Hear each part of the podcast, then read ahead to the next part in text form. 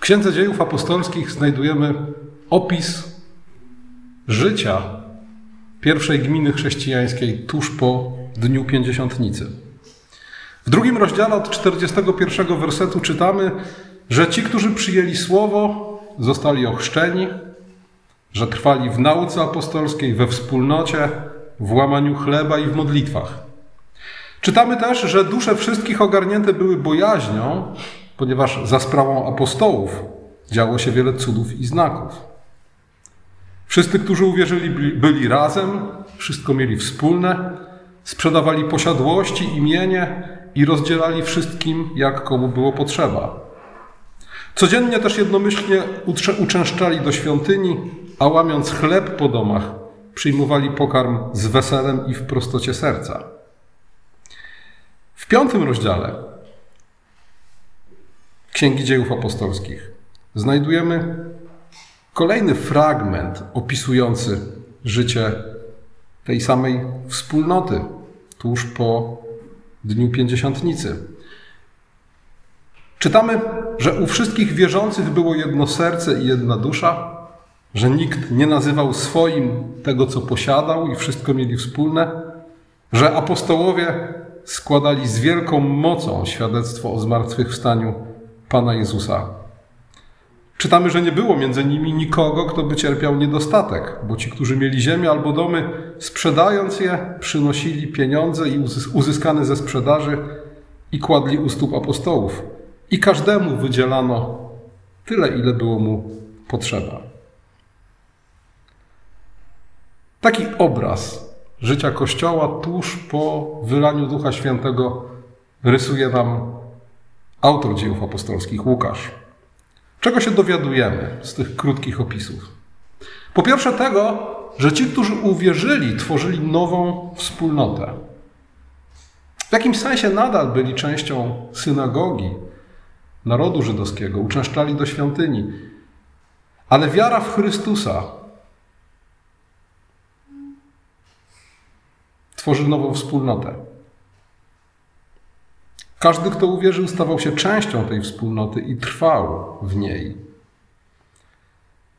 Wiara w Chrystusa pociągała człowieka do tej wspólnoty i zatrzymywała go w niej, bo poza tą wspólnotą nie ma Chrystusa, w którego uwierzyli.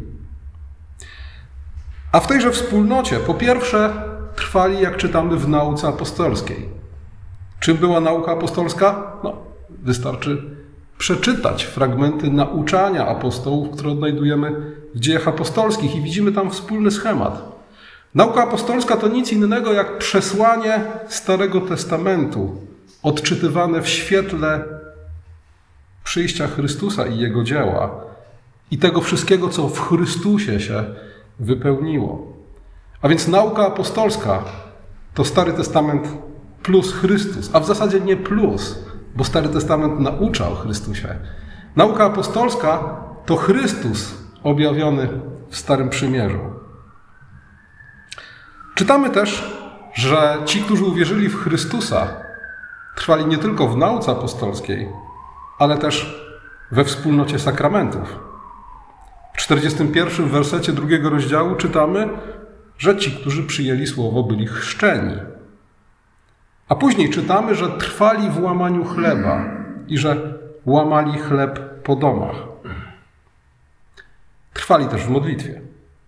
A zatem od pierwszego dnia widzimy Kościół głoszący Ewangelię, nauczający, modlący się i sprawujący sakramenty. Wokół tego wszystkiego zbudowane było życie wspólne.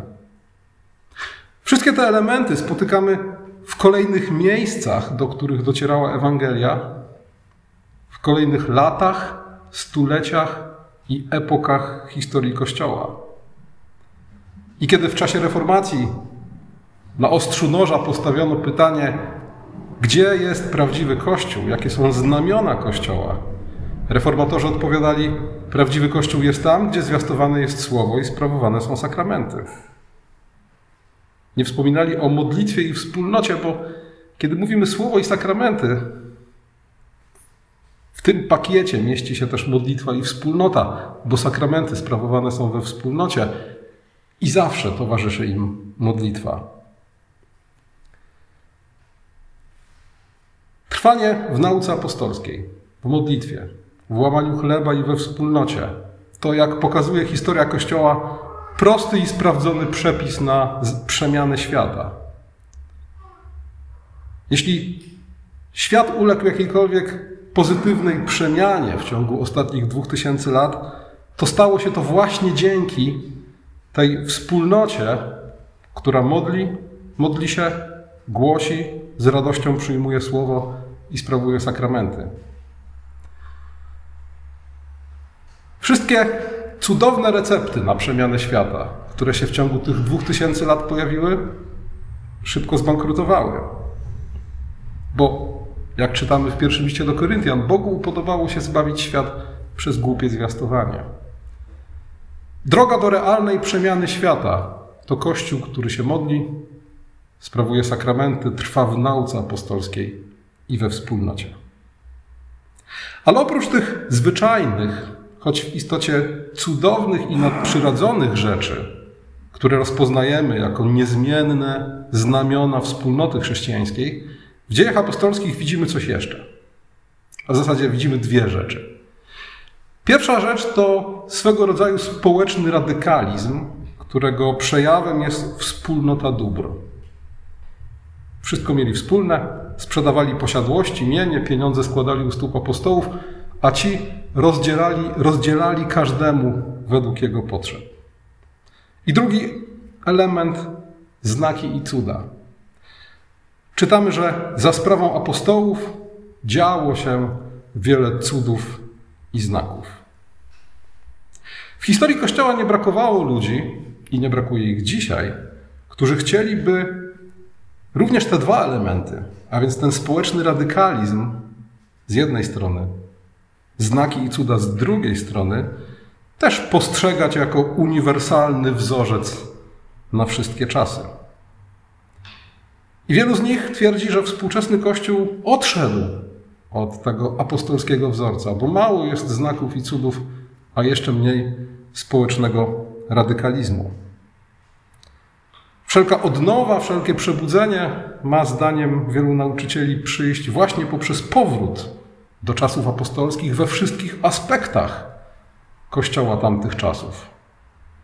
W ogóle nie brakuje ludzi, którzy myślą o Kościele czasów apostolskich w kategoriach utraconego, porzuconego ideału, do którego należy w każdym detalu powrócić. I oczywiście jest w tym ziarno prawdy, w jakimś sensie Kościół apostolski jest dla nas wzorem, ale z drugiej strony to dążenie, ale nie dążenie, ta nauka, jakoby Kościół apostolski był w każdym detalu wzorem dla Kościoła czasów współczesnych, jest tak naprawdę szkodliwym mitem i nieporozumieniem, które zatruwa Kościół i często przeszkadza ludziom w ich zaangażowaniu w budowanie prawdziwej wspólnoty. Zacznijmy od wspólnoty dóbr i od tego radykalizmu społecznego, którego była przejawem. Czytamy w dziejach apostolskich w piątym rozdziale o pewnym małżeństwie, o ludziach imieniem Ananiasz i Safira, którzy chcąc być w tym trendzie, też sprzedali swój dom i złożyli pieniądze u stóp apostołów. Ale ponieważ nie byli aż tak hojni, część z tych pieniędzy zachowali, kłamiąc, opowiadając, że oto u stóp apostołów składają wszystko to, co ze sprzedaży uzyskali. I wtedy Piotr mówi do Ananiasza tak. Ananiaszu, czym to omotał szatan serce Twoje, że okłamałeś Ducha Świętego i zatrzymałeś i zachowałeś dla siebie część pieniędzy za rolę? Czy póki ją miałeś, nie była Twoja? A gdy została sprzedana, czy nie mogłeś rozporządzać pieniędzmi do woli? Cóż cię skłoniło do tego, żeś tę rzecz dopuścił do serca swego? Nie ludziom skłamałeś, lecz Bogu. Z tej wypowiedzi Piotra jasno wynika, że ta akcja sprzedawania domów i przekazywania pieniędzy Kościołowi była spontaniczna, nie wynikała z doktryny i nauczania, Apostołowie nie nauczali, że chrześcijanie powinni wyzbyć się dóbr. Tutaj do Ananiasza Piotr mówi: Rola była Twoja, mogłeś z nią zrobić co chciałeś. Kiedy sprzedałeś ją, mogłeś pieniędzmi rozporządzać do woli, mogłeś część oddać Kościołowi, część zachować. Bylebyś uczynił to w prawdzie. W dalszej części dziejów apostolskich i w listach apostolskich widzimy, że chrześcijanie posiadają majątki i organizują zbiórki na rzecz potrzebujących notabene w Jerozolimie. Jak widać, ten pierwotny komunizm nie wyszedł im na dobre. Wszystko wskazuje na to, że ta wspólnota dóbr, o których czytamy w dziejach apostolskich, była lokalna i tymczasowa. Co więcej, najwyraźniej krótkotrwała i doraźna. A wynikała przede wszystkim z bieżącej, bardzo konkretnej potrzeby. Pamiętacie, do kogo przemawiał Piotr w dniu pięćdziesiątnicy? Do Żydów i pobożnych pogan z wszystkich narodów pod słońcem. I teraz, jeśli nawróciło się w trakcie tego kazania trzy tysiące ludzi, jeśli znaczna część tych ludzi to byli pielgrzymi, którzy nie mieli w Jerozolimie stałego miejsca pobytu, jeśli ci ludzie chcieli przynajmniej przez jakiś czas pozostać w Jerozolimie u stóp apostołów, żeby móc słuchać Słowa Bożego, żeby móc o swojej nowej wierze w Chrystusa czegokolwiek się dowiedzieć, żeby mogli przejść jakąkolwiek formację, która pozwoli im potem, kiedy wrócą do swoich domów, być zwiastunami dobrej nowiny, jeśli to oznaczało przebywanie w Jerozolimie rok, to ten tysiąc dwa, a może jeszcze więcej, obcych należało w tym czasie, należało nich zadbać, należało ich wykarmić. I być może, najprawdopodobniej, stąd wzięła się akcja sprzedawania domów i przekazywania pieniędzy na kościół. Nie wynikała ona z nauczania, które potępiałoby posiadanie dóbr. Wynikała po prostu z konkretnej, lokalnej, doraźnej potrzeby. Czy to oznacza, że ten, ta wspólnota dóbr jest epizodem, który niczego nas nie może nauczyć? Oczywiście, że nie. Możemy nauczyć się wiele, patrząc na tego, na to, co się działo, jako na przejaw ducha wspólnoty. Nikt nie nazywał swoim tego, co posiadał. Każdy miał świadomość tego, że to, co ma, pochodzi od Boga i powinien, i to, co mam, powinno służyć nie tylko mi samemu. Ten duch braterskiej wspólnoty, on widoczny jest również w prawie mojżeszowym, kiedy Mojżesz nakazuje pozostawiać część plonów na polu, aby ubogi mógł się pożywić. Wszystkie zasady gościnności i dziesięciny, które w części przeznaczane były również dla ubogich. To wszystko jest przejawem tego samego ducha braterskiej wspólnoty, który w Jerozolimie doprowadził do wspólnoty dóbr w chrześcijańskim zborze. To, że mój majątek i owoce mojej pracy mają służyć nie tylko mi, ale też innym, jest w świetle Pisma Świętego oczywiste. Apostoł Paweł w czwartym rozdziale, w 28 wersecie mówi: Kto kradnie, niech kraść przestanie, a niech raczej żmudną pracą własnych rąk zdobywa dobra, aby miał z czego udzielać potrzebującemu. Kolejna rzecz to znaki i cuda. Oczywiście znaki i cuda w Piśmie Świętym to szerszy temat. Nie jestem w stanie go w ciągu tych kilkunastu minut omówić. Ale kiedy czytacie Pismo Święte, zwróćcie uwagę na to, że z jednej strony Bóg zawsze, przez całą historię, działa w cudowny sposób. Poprzez całą historię zbawienia, często, a w zasadzie zwykle w odpowiedzi na modlitwę, czyni cudowne rzeczy, uwalnia, uzdrawia. Ale mamy też szczególne momenty w historii zbawienia, takie czasy przełomu, gdzie mamy do czynienia z niebywałym nagromadzeniem znaków i cudów. I w tych kilku krótkich okresach dzieje się większa część znaków i cudów, o których czytamy w Piśmie Świętym. Pierwszy taki okres to czasy Mojżesza i Jozułego, drugi Eliasza i Elizeusza, trzeci Jezusa i apostołów. Jak widzicie, zawsze jest to przełomowy moment w historii zbawienia.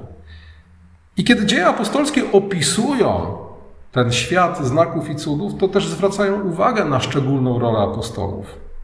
czytamy, że to za sprawą apostołów działo się wiele znaków i cudów, że to apostołowie z wielką mocą składali świadectwo. Widzimy Piotra, który najwyraźniej w nadprzyrodzony sposób przejrzał kłamstwo Ananiasza i Safiry, którzy śmiercią przypłacili to, że okłamali Ducha Świętego, jak mówi Piotr. Ale widzimy jeszcze bardziej zdumiewające rzeczy, jak to, że w piątym rozdziale, 15 wersecie cień przechodzącego Piotra uzdrawia chorych. A w XIX rozdziale dziejów apostolskich czytamy, że niezwykłe cuda czynił Bóg przez ręce Pawła, tak iż nawet chustki lub przepaski, które dotknęły skóry jego, zanoszono do chorych i ustępowały od nich choroby, a złe duchy wychodziły. Sam apostoł Paweł te cudowne wydarzenia wiąże ze swoją godnością apostolską.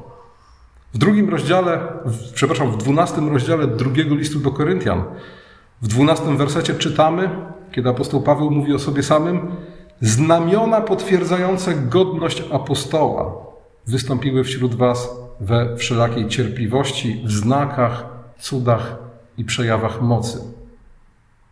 A zatem nie chodzi o to, że Bóg przestał czynić cuda. Bóg czyni je nadal, zwłaszcza w odpowiedzi na modlitwę. Ale z drugiej strony to, co obserwujemy w dziejach apostolskich, ten istny festiwal znaków i cudów, związany był z tym przełomowym momentem w historii zbawienia i obecnością apostołów, którzy będąc świadkami zmartwychwstania, mieli za zadanie przekazać dobrą nowinę o Chrystusie, a ich mandat Bóg potwierdzał znakami i cudami. Niektórzy czytają te opisy życia pierwotnego Kościoła w dziejach apostolskich właśnie jako opis takiej idealnej wspólnoty, do której powinniśmy dążyć. Czy rzeczywiście istniał taki idealny Kościół czasów apostolskich, który może i powinien być dla nas wzorem? Nie ulega wątpliwości, że ten pierwotny entuzjazm, gorąca pierwsza miłość, którą widzimy w dziejach apostolskich, może być i powinna dla nas przykładem. Ale nie dajmy się zwieść. To nie oznacza, że czasy apostolskie były dla Kościoła jakimś czasem sielanki. Już w dziejach apostolskich widzimy pierwsze spory, kłótnie i problemy. Ananiasz, który okłamał Ducha Świętego, pojawia się już w piątym rozdziale dziejów apostolskich. A już w szóstym rozdziale dziejów apostolskich czytamy, że kiedy liczba uczniów wzrastała, wszczęło się szemranie helenistów przeciwko Żydom, że zaniedbywano ich wdowy przy codziennym usługiwaniu. A więc jak widać już na samym początku pojawiły się problemy pomiędzy różnymi grupami etnicznymi w Kościele i sporo takie codzienne rzeczy. Zaniedbujecie nasze wdowy. A potem w 15 rozdziale dziejów apostolskich czytamy o tym, że pojawili się ludzie, którzy nauczali pogan, jeśli nie zostaniecie obrzezani według zwyczaju mojżeszowego, nie możecie być zbawieni. I kiedy powstaje zatarg pomiędzy tymi ludźmi, a Pawłem i Barnabą, zbierają się w Jerozolimie apostołowie i starsi, żeby ten spór rozstrzygnąć. I z samego opisu dziejów, samego opisu tego spotkania tego tak zwanego pierwszego soboru jerozolimskiego, wynika, że Kościół sobie z tym poradził. Ale kiedy sięgniemy do listu do Galacjan, to zobaczymy, że spór był poważniejszy niż się wydawało. Że to nie był tylko spór pomiędzy jakimiś anonimowymi ludźmi, którzy nie wiadomo skąd się wzięli, a apostołem Pawłem. Widzimy, że do pewnego stopnia był to nawet spór między Pawłem a Piotrem. W liście do Galacjan czytamy w drugim rozdziale od 11 wersetu a gdy przyszedł Kefas do Antiochii, Paweł pisze, przeciwstawiłem mu się otwarcie, bo okazał się winnym. Zanim bowiem przyszli niektórzy od Jakuba, jadał razem z poganami, a gdy przyszli, usunął się i odłączył z obawy przed tymi, którzy byli obrzezani. A wraz z nim obłudnie postąpili również pozostali Żydzi, także i Barnaba dał się wciągnąć w ich obłudę. A więc w tym idealnym kościele pierwszych wieków mamy nawet obłudnych apostołów. I kiedy sięgniemy do listów apostolskich, to znajdziemy tam już komplet wszystkich możliwych do wyobrażenia problemów. Mamy fałszywe nauczanie, początki gnostycyzmu, zaprzeczanie zmartwychwstaniu. Mamy tych judaizujących, którzy twierdzą, że zbawieni możemy być tylko wtedy, kiedy zostaniemy obrzezani według prawa mojżeszowego. Mamy fałszywą eschatologię, która każe ludziom porzucać swoje codzienne zajęcia i czekać bezczynnie na powtórne przyjście Chrystusa. I mamy wreszcie pierwszy list do Koryntian, gdzie pojawia się, pojawiają się nadużycia związane z charyzmatami, niemoralność, pozywanie się nawzajem przed świeckie sądy i w dodatku niesprawny system dyscypliny kościelnej, który sprawia, że ci, którzy tego typu rzeczy się dopuszczali, nadal pozostawali członkami Kościoła. Wnioski? Pierwszy i najważniejszy. Mity nie służą budowie prawdziwej braterskiej wspólnoty. Budowaniu wspólnoty nie służy mit idealnej wspólnoty czasów apostolskich, do której powinniśmy powrócić w jej pierwotnym kształcie, bo taka idealna wspólnota nigdy nie istniała. Bardzo często ten mit wiąże się z bardzo szkodliwą tendencją do porzucania pewnej niedoskonałej, ale jednak dojrzałości, którą Kościół zdobywał przez historyczne doświadczenia i rozwój doktryny chrześcijańskiej.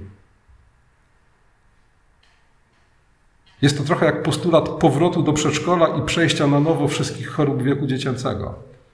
Nie róbmy tego, bo jest nam to do niczego niepotrzebne. Ale niestety to się dzieje na naszych oczach. Nie służy też budowaniu wspólnoty mit nieustającego festiwalu znaków i cudów jako czemuś, co potwierdza prawdziwość Kościoła i zwiastowanej przez niego Ewangelii.